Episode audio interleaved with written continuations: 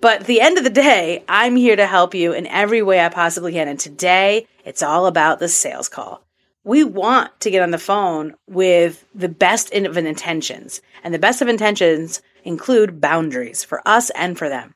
Because when we get on the phone with no plan, we spend way too much time and the sales call sucks. The whole experience blows for both of us, everybody involved. Welcome back to the Selling for Yourself podcast. I'm your host, Renee Rebar, TEDx speaker, author, sales coach. I have trained thousands of people to make millions of dollars, and I'm going to break it down step by step for you right here. This podcast is specifically designed to help women owned seed startups with that initial lift to get their business, their offers, their profit margins off the ground and running toward their goals. If you've ever thought you would make the sale but didn't, we're going to have some fun. So, the bottom line is this when you tune in, you're getting current trends in real time on how to exactly make meaningful sales activities in just 10 minutes a day, even if sales isn't your thing. I have some really interesting stats to share with you today from HubSpot about sales, specifically sales calls. Wah, wah, wah. So here's the stat 50% of buyers like speaking on the phone before making a buying decision. And this percentage goes up the higher up the ladder you go. So if you're speaking to the founder of the company or the CEO or the CMO or a marketing manager more influence, more decision making abilities, the more likely you are to have to get on the phone with someone. So when someone tells me, Renee, I don't need more sales call training, I need more leads, I call BS. So there is a big problem with sales calls, right? I mean, th- there is a big problem with them. And I'm going to talk about that today because that statistic shows that we do need to have some degree of understanding and respect for the sales call. But there's so many ways to do this wrong. And I want to right some of those wrongs today. There is a big problem with sales calls because the reality is sales is a non negotiable skill. Learning to sell, no matter what department you're in, no matter what company you are a part of, whether you own your own company, whether you just started it up, whether you're a, a freelancer, a copywriter, a journalist, whether you make water for a living. There's all kinds of new waters out, by the way. I'm really interested in this whole new area at my local Kroger about all the different flavored waters. Another story for another time. But the reality is this sales is a non negotiable skill. No matter where you are in business, sales is an important skill to learn, refine, and evolve over time. Because if your business is not selling, if your business does not have sales coming in, your business will go out of business. And the harsh reality of those statistics are that 60% of businesses that started up less than five years ago are already out of business.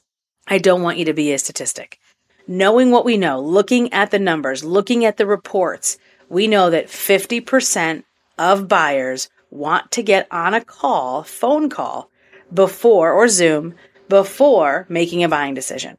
And I want to help you do that. So let me ask you this. I'm sure you've been on a sales call or, or 10. And if you've ever gotten off a sales call and thought this, well, that was a royal waste of time. Have you ever said that to yourself? keep listening. This is for you. Or maybe you've gotten off a sales call and you were like, well, that was horrible. If you've ever said that, keep listening. If you're trying to figure out what to offer, when to sell it, and how much you should charge, which is, first of all, really great opportunities. That's the best part of being a business owner is that you don't have somebody else telling you what to offer or when you have to sell it or how much you have to charge. From being in sales for so long, the fact that I could determine what I was going to offer, how I was going to bundle it, when I was going to launch it and sell it, and how much I was going to charge, this is a gift from the Almighty. I can tell you. But I can see individuals who have not been in sales before they don't have the pain, the memory of the pain of people telling you what to offer, what to sell, and how much to charge for it. And so maybe you don't realize the freedom and joy you should be having around that. But here's the reality My recommendation is this get on a call with someone or someone's people, multiple people that you believe have the same problem that you know how to solve and start asking questions. So, step number one in the problem around sales calls and really the the big affinity we have around avoiding them and knowing the stats. As per HubSpot, 50% of decision makers want to hear your voice either on a Zoom or a regular phone call before making a buying decision. The first thing I want you to think about is number one, write this down primary market research. It's worth it every minute, every minute, every time. But you've got to do it right. And there's so many ways to F this up. So the problem is this most of us don't set ourselves up for success on the call. So we we say, oh, like, hey, listen, can I talk to you for a few minutes? Can I ask you a few questions? Can you carve out 10 minutes? I want to ask you, I want to do some research. Will you give me that time? Yes, sure, no problem. We go in and we ask questions that aren't going to help us understand where the real pain is. So, three bullet points on what to do on the call. So, number one, you're committing to doing the call, primary market research. This is not even a sales call. This is before you do the sales call. If this is a big problem for you, this is going to help. Commit to doing some primary market research calls. Number two, on the call, here are three points to make. Stop waiting until the call to start connecting. I want you to look them up beforehand. So let's say, for example, you have a pool of people maybe in a Facebook community or your email list or your local chamber of commerce or your alumni group or the national organization for women business owners or a local organization that you're a part of. And you say, I need five people to help me with some primary market research. Who's willing to get in a call with me?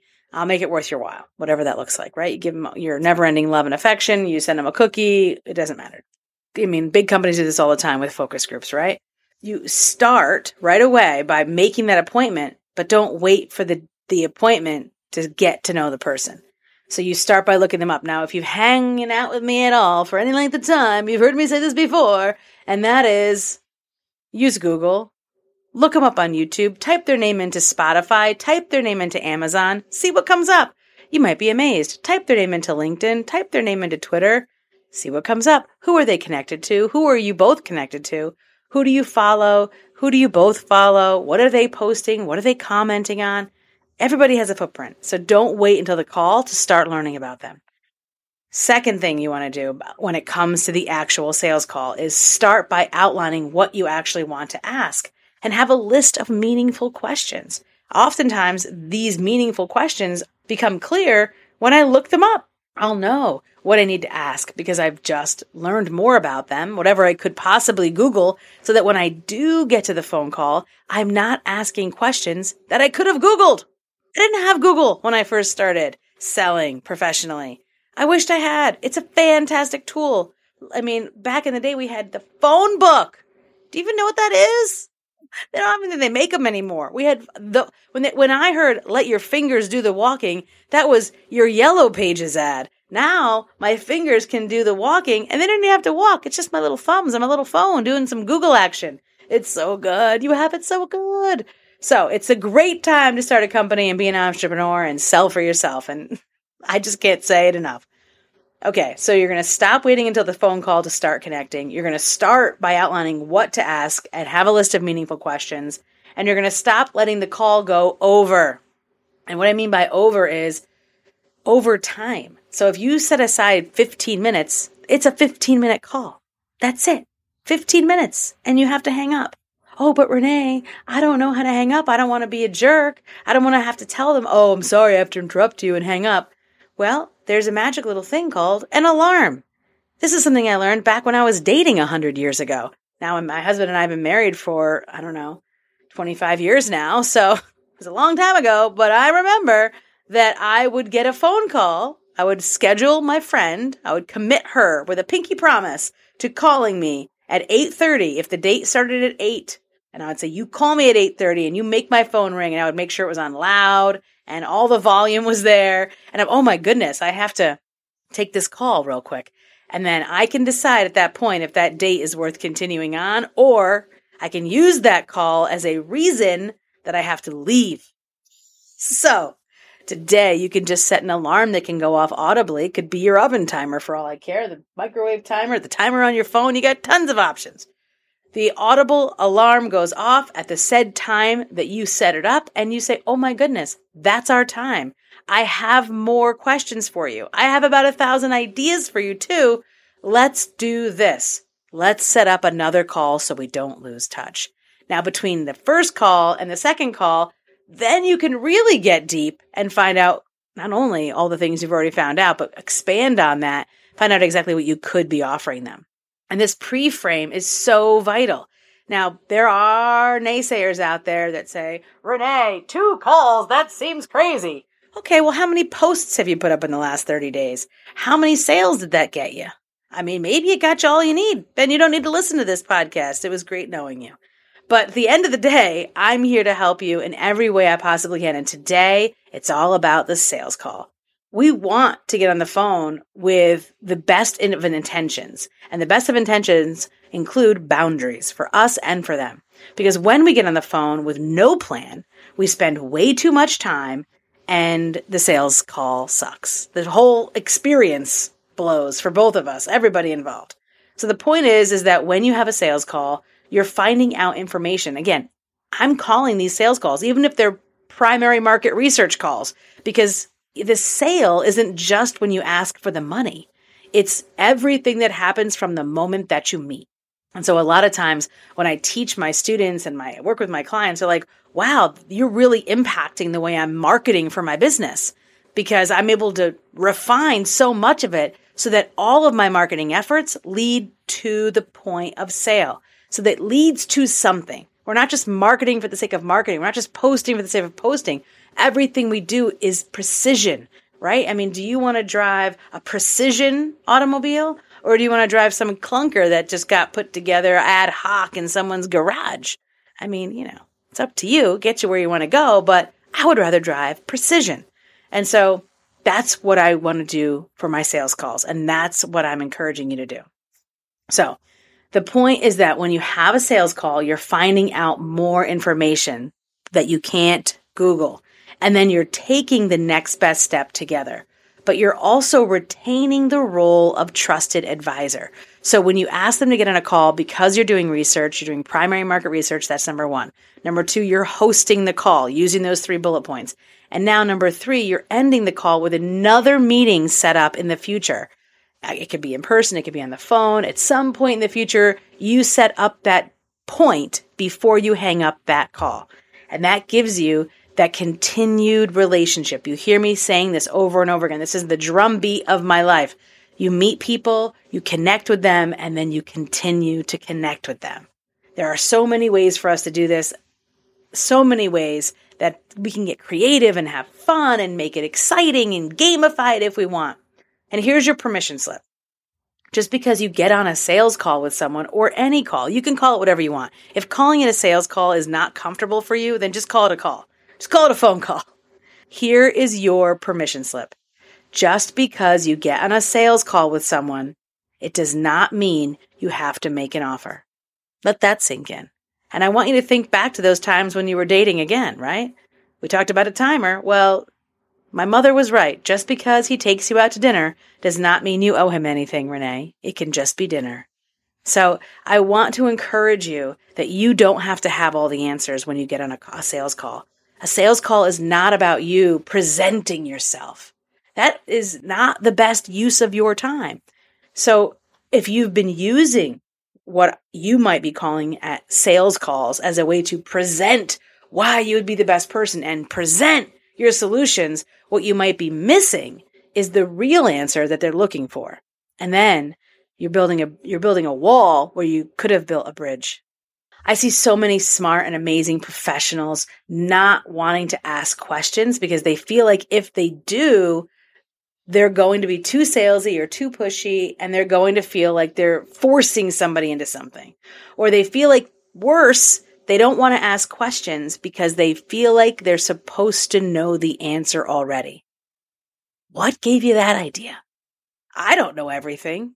I don't know anybody who knows anything. In fact, the m- most intelligent people that I've worked with and spent time with, They're the first ones to admit, you know what? I don't know everything. I'm going to come into this like a student with my eyes wide open as if I don't know anything, and then I'll learn something for sure. So in the sales call process, what I'm encouraging you to do, especially when it comes to being on the call, is to be inquisitive, to be curious, to put on your journalistic hat, ask questions in different ways, ask questions that cannot be Googled, ask questions that they want to answer that they're going to help them get excited about what's possible if only they had the right solution that you have. And again, you don't have to give that solution on the first call. You can give that solution when you're ready, when you've qualified them, when you know for sure that they are the right person that deserves to hear your solution. The worst part about getting on the phone and feeling like they need to be a certain way, like, oh, I, I need to be perky, or I need to try and show them that I know what I'm talking about, or I need to try and show them how smart I am, or I need to try to show them how many other people I've helped.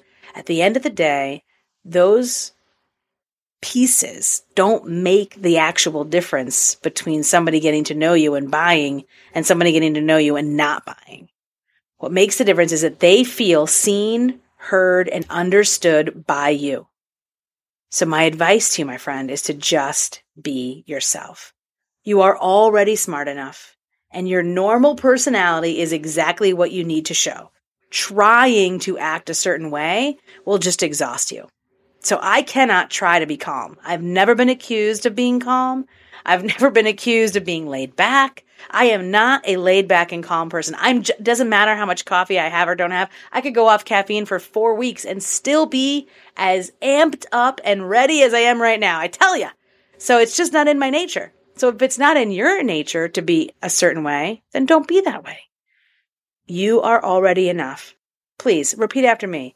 I am already smart enough. My normal personality is exactly what I need to show. Please, I encourage you. You are simply asking questions when you do get that chance to have that call with them. And then your goal, whenever you connect with anyone on a sales call, is to simply give your best advice. And sometimes it's not you. And sometimes it is. So say this before your next call. I can set aside 15 minutes to hop on a call so that I can get the full picture of what's happening and then give you my best advice, even if it's not me. So if someone is reaching out to you in this case, they're saying, Hey, I need you. I need you. Then you can say, I can set aside 15 minutes to hop on a call so that I can get the full picture about what's happening and then I can give you my best advice. So I've just given you some different pieces of how to handle the actual sales call because there are big problems with sales calls. And we do know that there 50%, the statistics show 50% of buyers need to speak to you either on a Zoom or a phone call before they're going to make a final buying decision. What I've recommended to you today is a series of calls so that you're not saying things like, well, that was a royal waste of time, or I need to find people who can help me. so that you can go into the sales call with a primary market research mindset. And in fact, just going into the first call with that attitude, not even trying to sell them something, is oftentimes the best way to put yourself and that other person in the best position to have a mutually beneficial offer come up. And so now you know how to handle the mindset of the call, the actual call, and what happens when people come to you and say, I need you. I need your help now. Now you have a phrase in your pocket and it goes like this I can set aside 15 minutes to hop on a quick call so I can get the full picture about what's happening, and then I'll give you my best advice, even if it's not me. And you can repeat that over and over and over again in different scenarios, and it will always work. Because my goal for you is to maintain a relationship over everything else for every person you ever connect with. Every person you ever connect with is one of the three C's a connector, a collaborator, or a client. And often, over the course of your relationship together, they'll become all three.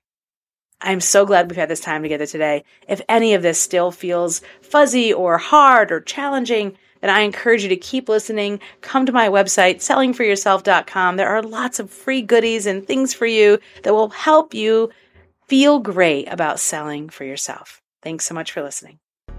If you ever thought you would make the sale but didn't, let's hang out more. Thank you so much for listening to the Selling for Yourself podcast. This episode is brought to you from my heart. If you loved it, please share it with someone that you like. And if you didn't like it, my name is Bob.